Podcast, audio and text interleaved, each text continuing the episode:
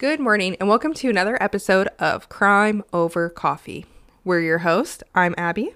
And I'm Erica. Today I'm going to be telling you guys part one of Ariel Castro. So grab yourself some coffee and let's dive in.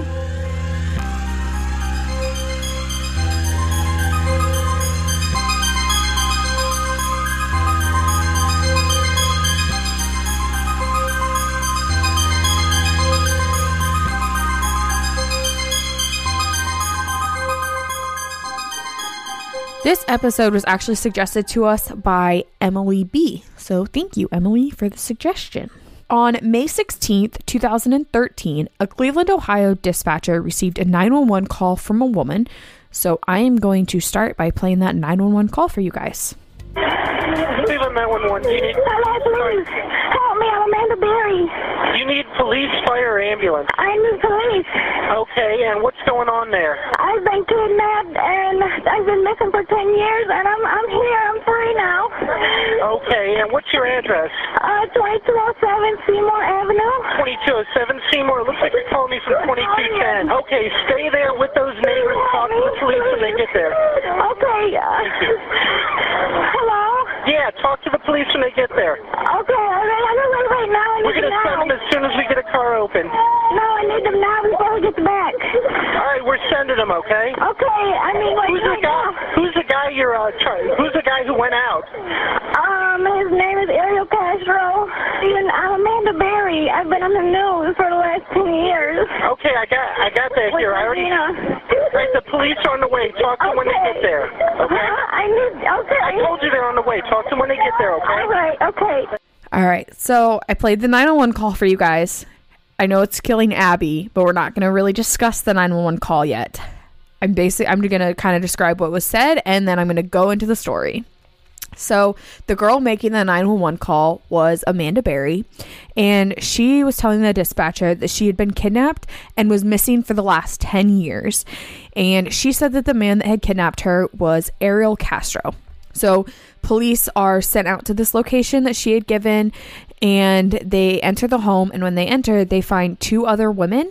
They find Gina De Jesus and Michelle Knight. And at this point, all three women were taken to the hospital for evaluation, along with a daughter that Amanda had with her during the 911 call. So I'm going to back up to prior to this 911 call and back up more than 10 years ago. So, Ariel Castro was born in Puerto Rico on July 10th, 1960, and then as a child moved with his family to Cleveland, Ohio. In 1992, he and his wife buy a house at 2207 Seymour Avenue. For a while, he lives there with his wife and four children, but in 1996, his wife ends up leaving him and taking her children with them and getting custody of all them.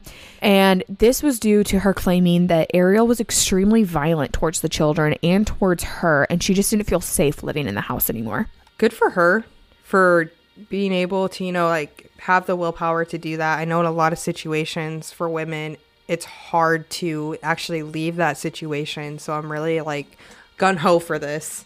Yes, absolutely. And I mean, as we find out throughout the rest of the story and the episode, it was absolutely in the best interest of her and her children to leave. On August 23rd, 2002, 21 year old Michelle was about to go to court that day. So she had a son and she'd lost custody of him. And so she was scheduled to attend a court hearing where they were going to discuss the custody case. She was basically trying to get back on track to get custody back of her kid, who was just about two years old at this time. She doesn't show up to court though. While on the way to court, she had stopped at a convenience store to ask for directions. And while she was there, somebody had overheard her asking for directions and they were like, Do you want to ride? And Michelle was like, recognized the person asking her if she wanted to ride and it was like, I, I know one of your daughters. And this man was Ariel Castro. So she's like, Well, I know one of your daughters. So yeah, I'll take the ride. So she gets in the car and he ends up taking her to his house. And she realizes pretty quickly into the ride that they're not going to the courthouse. So they arrived at his house and he somehow convinced her to come inside. I think he said something about like one of his daughters was inside. And so he ended up getting her into his house. And that's the last that we know, really. So she does not show up at court, obviously. Uh, All the, that we know is that she had last been seen at her cousin's place when she had left to head to court, and nobody had seen her since. But sh like I said, she was 21 years old. She was in a pretty stressful situation with trying to get back custody of her son and the possibility that she might not get it. So police were like, she must have just left on her own to get away from everything that was going on. They're like, it had to be on her own will. I don't believe that anything bad happened to her. And there were minimal to no search efforts done to find her. I don't understand a couple things about that statement. A, if she's battling in court to get custody of her kid or kids, I'm not sure if it was Just it was just one kid, Just one kid, her son. Right. Why would she leave? That doesn't track to me. The only thing I could think of is if they're like, well, she feels like she's not going to get custody back of her son, so she's just gonna run away for some reason. Well, I mean, it shows some level of involvement and attachment to her kid. I, in my opinion, and B, there's no way it happens that often that people truly just take off and leave all of their belongings and everything behind and don't tell anybody. There's no way it's happening that often. Why are police assuming that? I don't know. How many episodes have we done of missing people where the first initial thought the police have is, oh, they just left on their own? It's ridiculous and it's sad. And I mean, obviously, it didn't turn out well for her, and it's kind of crap on the police's part, in my opinion. Absolutely, because as we know, like I said, it's not until 2013 that police receive a 911 call in regards to what's going on. So Ariel basically has Michelle captive for quite a few months. And then on April 21st, 2003, he decides he's going to kidnap again. And when I say he decides to kidnap again, I actually have no idea if he went out looking for somebody to kidnap or if he always was just kind of keeping an eye out for an opportunity. That's a good question. I wonder, man, I'm not sure. I feel like I, I know the story, you know, it was pretty popular, especially because it was somewhat located close ish to us. But in my opinion, somewhat knowing the story, which you guys can tell that uh, we've already said that he had more than one person he had kidnapped. So it makes me wonder if he was out looking for someone, like a creepy collector of some sort. Yeah, I could see that. It's just there's like a year in between each kidnapping almost. Mm-hmm. So that's why I don't know if he was just kind of like waiting for opportunity or if he was just specifically like woke up that day and was like, ah, I'm going to go kidnap somebody today. So on April 21st, 2003, Amanda Berry is at work at Burger King and it's actually the day before her 17th birthday. So she's excited to go home and celebrate her birthday. She ends up getting off work early and calls her sister and asks if she can get a ride home from work. But her sister was also at work, so she's like, I can't come get you right now. So I'll need you to wait or find a ride from somebody else. So Amanda calls one of her friends. He doesn't answer the phone, so she's like, I, I want to get home, so I'm just gonna walk home. So she starts walking, and as she's walking home, she sees a van in a driveway, but like the van was kind of like sticking out of the driveway, so she had to like walk around it. And as she's walking past this van, she recognizes a girl in the van, and so she kind of like smiles at the van and then keeps walking. So a few minutes later, she's been walking, and then this van pulls up next to her and says, Hey, do you need a ride? Well, she's pretty sure she recognized the girl in the vehicle before. And now this guy is like, Oh, you work at Burger King? Because she's obviously still wearing her uniform. And starts talking to her about his son. And she's like, And he's like, Do you know my son? And she realizes that she does know his son.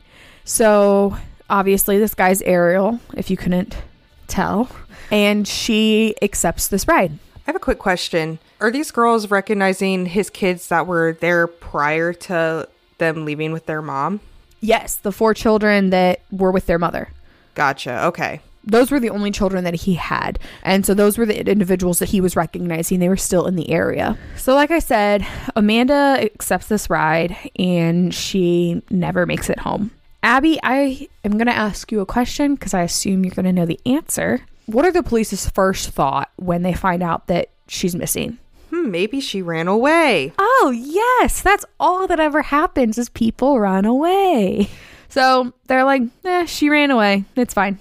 The mystery has been solved. Here at Crime Over Coffee, our go to caffeinated beverage for every episode is Fire Department Coffee. And you can get some as well and save 15% with our exclusive coupon code CrimePod15. Owned and operated by firefighters and veterans, 10% of all their proceeds go directly to helping sick and injured first responders. And with an incredible range of flavors and caffeine strength, it's a company that all of us can easily support. So please go to firedeptcoffee.com and use our coupon code CrimePod15 to support us, support them, help first responders, and get some incredibly tasty coffee along the way. Is it all the same? Yeah, it would be, right? All the same police force? Yeah. What's wrong with them? I, everybody runs away. I don't know if it's easier to check that box. I mean, obviously, it's easier in the sense that they don't have to get a task force together to go search. So it's easier, it's cheaper, more convenient for them. But um, can you not do your job and go search for these individuals that are just randomly missing? And she, like I said, the day before her 17th birthday, she's 16. And I feel like that's even more when they're like, oh, maybe they ran away 'cause kids just being kids. No. Ugh, it's so sad. And like to think how much if they would have investigated, this could have shifted Exactly. these next years. Well, so we also covered that case a while ago with Zachary Bernhardt, who was like eight and went missing from his mom's apartment. And they're like, maybe he left on his own. I mean, yeah, I don't, I don't get. Well, even like we haven't covered this, but even with Asha Degree, she was like a young girl. I think she was four or five, and sh- they saw her walking around, like walking down the highway, and they're like, "Well, she left," and I'm like, "But if you're a kid, it's not. It doesn't matter. Irregardless, we are looking for these children." Stupid. Exactly. Yeah. We saw her walking down the street with a backpack. Okay.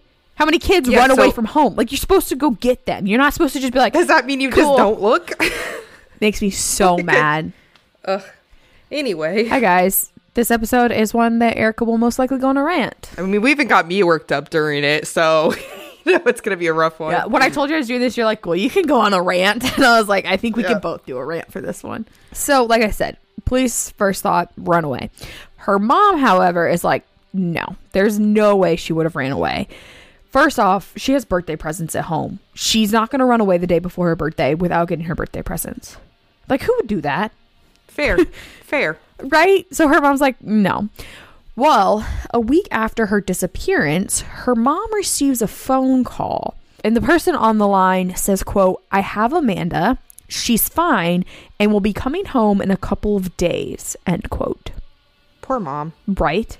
But what it does, like, so the police are first like, it's a prank, you know, because that day her photo had just been all over the news. So she's like, in like a phone call and stuff. So she's assuming that it's probably just a prank at first.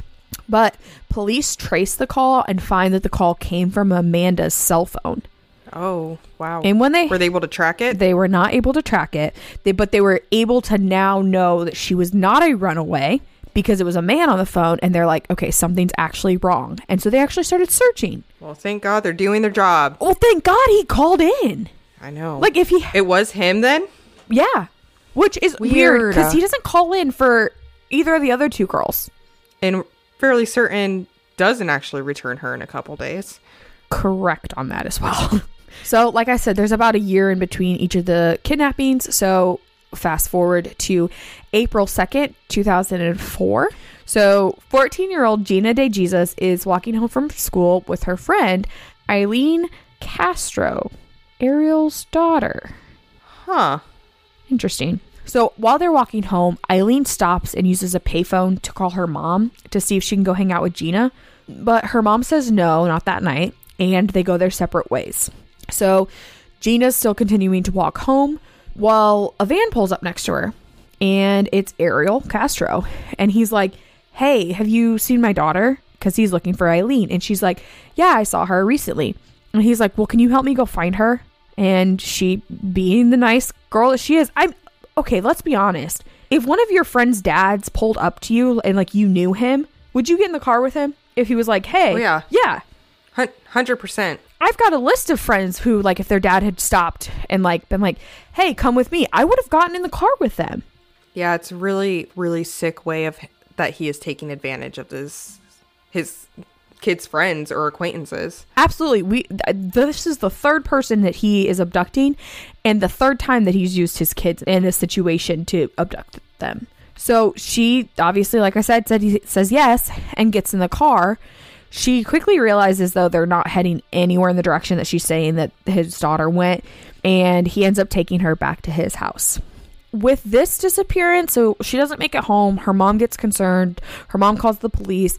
She tells them that she had given her money to take the like public bus home that day, but she had decided to walk home with her friend Eileen.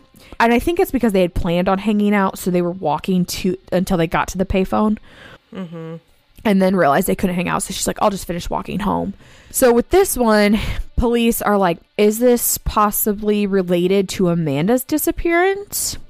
Huh, would make sense, wouldn't it? Yeah, I think they so they didn't actually connect them. They just had questioned if it was possibly connected. And I'm wondering if the reason they didn't like connect the two is because with Amanda they received that phone call and there was no phone mm-hmm. call with Gina. Gotcha. And I I don't know for sure if that's the reason, but I'm assuming that that's the reason that they were Well, yeah, and in the police force's defense on this one for not connecting, Cleveland has a lot of crime. And it it would be kind of tough to, you know, connect the two. Oh yeah, if you guys don't know Cleveland, Ohio, it's very crime filled. I mean, it's a big town. It's one of the top cities in the country for crime. Yes. So I'm assuming the police force is, you know, busy with a bunch of stuff. At least they're taking it seriously as a disappearance. And I'm assuming it's because she's 14, so she's a little bit younger. Whereas these other mm-hmm. two, they were like, yeah, we're just going to stick it to a runaway. Initially, these three girls, Michelle, Amanda, and Gina, were all kept in the basement and chained up. Eventually, he let them move upstairs to rooms that were all barricaded shut. There was a video of Amanda and Gina talking where they were talking about the fact that they were all kind of chained together. So Amanda and Gina were shared a chain through the walls. Like it went through the walls and like chained up to their arms. Well, I think it was. Oh, was but they were in separate rooms. Yeah, so they were in separate rooms. So I think it was their wrists that they were chained to, like they those ones. And then Gina had a chain on her ankle as well, and that chain connected to Michelle. Gotcha. So they were all in their own rooms. They barely communicated with each other. It wasn't until way later on where they actually got to know each other at all. Over the years that they were restrained, I'm sure you guys can guess if you have any sort of an imagination. They were physically assaulted, they were sexually assaulted, they were restrained the entire time that they were held captive. In 2006, Amanda ends up getting pregnant with Ariel and gives birth to a daughter named Jocelyn. So Ariel had refused to give her any medical treatment for her birth, which we've unfortunately seen that in the past too. And s- It it would be, you know, on his on his side risky to, you know, try to give her that. Absolutely. So his way of quote unquote helping, and I use that term so freaking loosely, he gives her a plastic swimming pool to give birth in, which we've that seems to be a thing. I'm assuming it was filled with water. It seemed like water births are a thing. It's supposed to help. Mm-hmm. But I you're supposed to have somebody there with you, a medical professional. And Ariel allows Michelle to help to come into the room and actually help Amanda give birth. And while Amanda's giving birth and going through labor, Ariel's sitting in a rocking chair in the room reading a book on how to give birth. It's not sounding great. He's reading this book out loud to them. oh. I mean, wow. He might as well be a doctor. I swear to God, if I'm ever in labor and giving birth to a child and somebody's reading a book to me, I just think I would.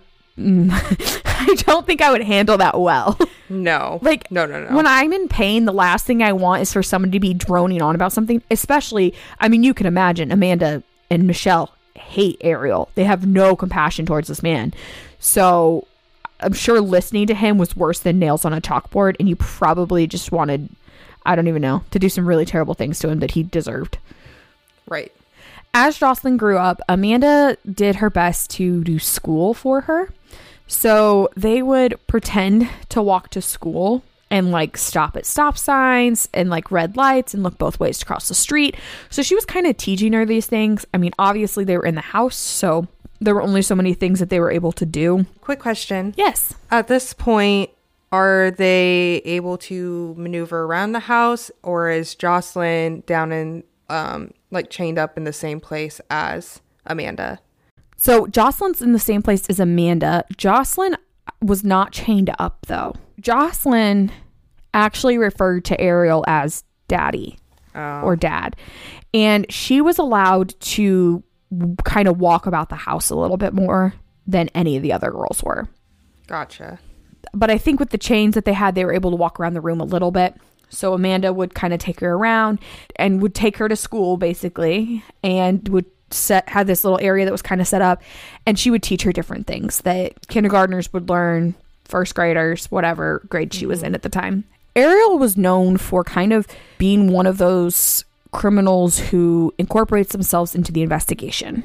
So at one point during the investigation, Ariel goes to Gina's mom and she's passing out missing person flyers for her daughter. And he actually takes one and asks if there's any information regarding Gina or if there's anything that he can do to help. And her mom's like, No, we don't have anything at this time. Just like we're trying to get the word out there, we're trying to find her. Ariel brings this missing person flyer home and gives it to Gina. Oh God. And like, If he already wasn't horrible, horrible, horrible enough, I I just can't. I, I think that that would be so terrible. I'm sure she was.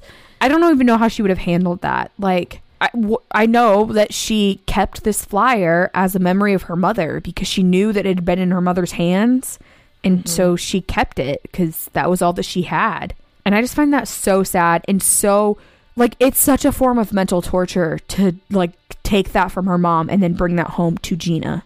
right? It really points to the kind of criminal that he was. Yeah, for sure. At one point during captivity, Ariel had asked the girls if they wanted anything from like the store. And so Amanda had asked for a journal and a coloring book so that she could kind of entertain herself a little bit. So she kept track of things in her journal, including how many times a day she was assaulted. And there were times that that number was five or six times a day, which is Ugh. Absolutely terrible.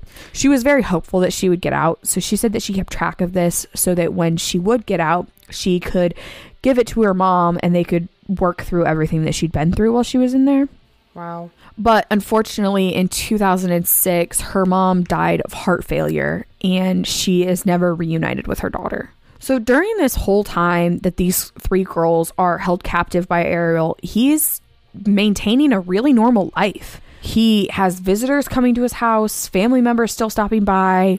He had locks on the basement doors and then doors to other parts of the house so that people couldn't get in there, obviously. But he let people come over. He also worked as a bus driver for the Cleveland Metropolitan School District, and he did that for 22 years. Dur- and a lot of it was during the time that he had these girls. In November of 2012, he was fired because he had been violating many of the rules, including making illegal turns and leaving children on the bus by themselves. It's always interesting to me when we cover cases like this with criminals who are able to like maintain this somewhat normal lifestyle while they're doing just like horrible unspeakable things and really separating them. It's insane to me. Uh, yeah, it's definitely. I, I don't know how they can lead these two completely different lives. So I'm going to fast forward back to May 6, 2013, and tell you kind of what happened that day leading up to that 911 call. So on May 6th, Ariel leaves the house, and like I had said, Jocelyn was able to kind of walk around the house and roam it a little bit. So she's roaming around the house and realizes that Ariel isn't there. So she goes upstairs and tells her mom, Hey, dad's not here. And she's like, Go check the garage. Because Amanda's like, He's got to be here. He wouldn't leave the door unlocked for you to go downstairs if he wasn't here. And Amanda was upstairs at this point. yeah. Okay. She like goes and she checks the garage, she checks the entire house. She's like, and then she goes back up and she's like, Mom, daddy's really not here. And Amanda's like, This is our chance. Mm-hmm. So she takes this as an opportunity to scream from inside the house. She wasn't able to get out the front door because it was locked, but she sticks her hand out and like waves it a bunch and is screaming and yelling and trying to get any sort of help. Well, neighbor Charles Ramsey hears the screams and looks out and sees somebody trying to frantically get out of a door. And so he goes and gets another neighbor, Angel Cordero, and they both go over to the house and they get the storm door open enough that Amanda and her six year old daughter can crawl out. And Amanda comes out screaming, call 911, call 911. And they go back to the house, and this is where the 911 call comes in. Thanks for listening to this week's episode of Crime Over Coffee. You can find us on Instagram at Crime Over Coffee or on Facebook at Crime Over Coffee Podcast, where all of our photo and video content for each episode can be found. If you would like to support us, go to anchor.fm slash crime over coffee.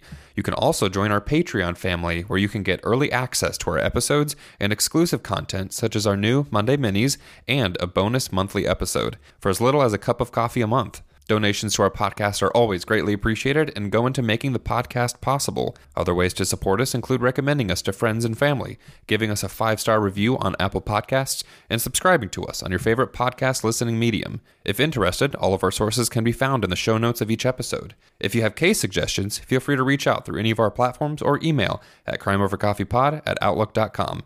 Thanks again for listening, and we'll see you in the next episode.